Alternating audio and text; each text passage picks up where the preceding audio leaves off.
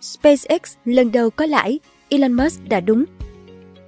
Năm 2002, Elon Musk thành lập công ty SpaceX với tham vọng viễn vông giúp đẩy nhanh quá trình chinh phục không gian của nhân loại.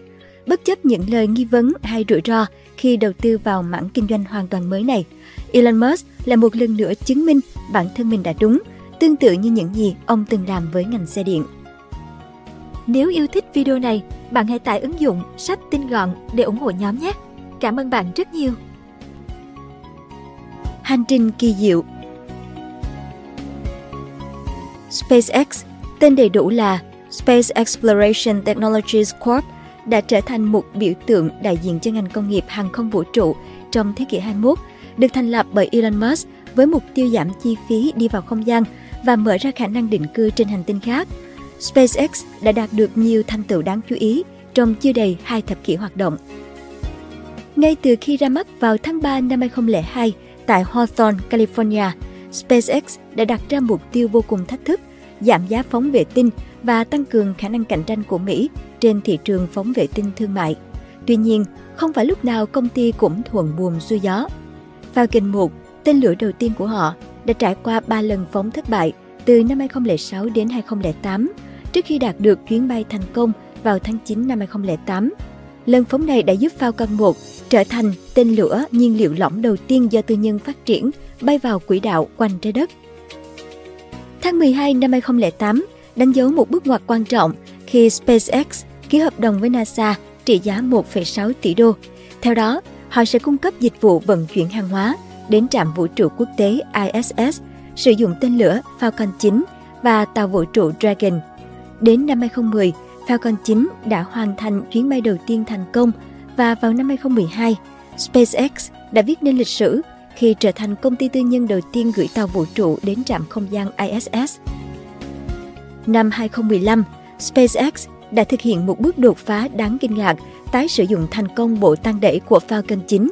Điều này không chỉ giúp giảm chi phí phóng mà còn mở ra một kỷ nguyên mới trong việc khám phá không gian. Đến năm 2018, họ phóng thành công tên lửa Falcon Heavy, tên lửa mạnh mẽ nhất từ trước đến nay, làm dấy lên hy vọng về những chuyến đi xa hơn trong hệ mặt trời. Năm 2018 cũng chứng kiến việc ra mắt tàu vũ trụ Dragon số 2. Sau đó, SpaceX cũng khởi động dự án Starlink với mục tiêu cung cấp dịch vụ Internet toàn cầu từ không gian thông qua mạng lưới vệ tinh. Năm 2020 đã mang lại một khoảnh khắc lịch sử khác khi SpaceX gửi phi hành gia NASA đến ISS bằng Dragon 2, xác nhận vị thế dẫn đầu của họ trong ngành.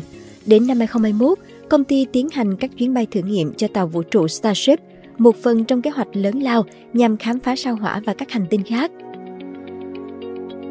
Khoản lãi nhỏ sau nhiều năm thua lỗ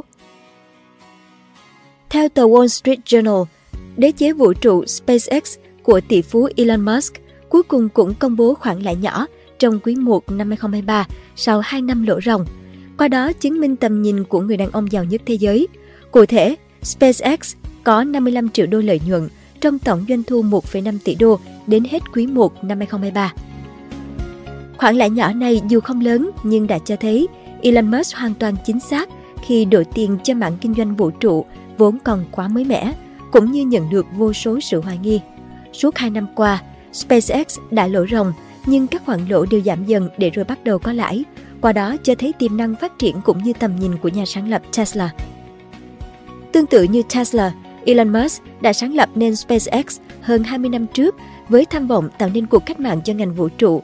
Hiện đế chế của vị tỷ phú giàu nhất thế giới này đang thống trị ngành tên lửa đẩy thương mại ở Mỹ, cũng như xây dựng được mạng lưới vệ tinh viễn thông Internet lớn nhất trên thế giới.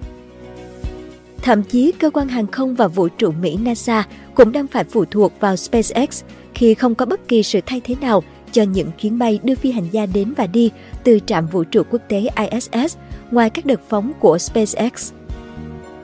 Sự thành công của SpaceX tiếp tục khiến cái tên Elon Musk thu hút sự chú ý của giới truyền thông khi ông đã tạo nên cuộc cách mạng xe điện cùng Tesla, đồng thời đang cố gắng xây dựng siêu ứng dụng X từ thương vụ 44 tỷ đô mua lại Twitter. Việc đảm nhiệm cùng lúc hàng loạt chức danh và điều hành quá nhiều doanh nghiệp khiến mọi người vừa nể phục, vừa lo lắng cho khả năng duy trì hiệu quả của người đàn ông giàu nhất hành tinh. Quay lại với SpaceX, doanh nghiệp này đã tăng trưởng mạnh kể từ những ngày đầu thành lập nhờ danh tiếng của Elon Musk. Nhưng giờ đây, khi kinh doanh đi vào quỹ đạo và tầm nhìn của ông chủ Tesla đã đúng, thì định giá của hãng còn tăng cao hơn nữa. Trong đợt phát hành cổ phiếu thưởng cho nhân viên gần đây, SpaceX được định giá khoảng 150 tỷ đô, tương đương với giá trị hiện hành của Intel hay Disney. Trái với các ông lớn khác, SpaceX là công ty tư nhân không niêm yết trên sàn chứng khoán lớn nên được quyền giữ bí mật về các thông tin tài chính của mình. Thông tin của Wall Street Journal có được cũng là từ nguồn tin riêng và hiện chưa có một thông báo chính thức nào về các khoản lãi lỗ của SpaceX được đưa ra. Thậm chí nhiều nhà đầu tư cho doanh nghiệp này còn à, nhận định đây là một khoản đặt cược dài hạn cho danh tiếng của Elon Musk hơn là quan tâm đến kết quả kinh doanh. Chính niềm tin vào việc Elon Musk sẽ tạo nên một Tesla thứ hai trong ngành vũ trụ cũng là nguyên nhân chính thúc đẩy dòng vốn đầu tư cho SpaceX. Báo cáo tài chính không được công khai Lần cuối cùng SpaceX công khai báo cáo tài chính là hơn 6 năm trước. Kể từ đó đến nay, hãng này luôn giữ bí mật tình hình kinh doanh.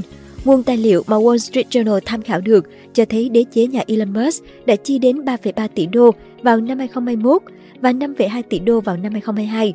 Tăng chi tiêu là vậy, nhưng doanh thu cũng nâng gấp đôi lên 4,6 tỷ đô. Qua đó giúp khoản lỗ của hãng giảm từ 968 triệu đô năm 2021 xuống còn 556 triệu đô năm ngoái.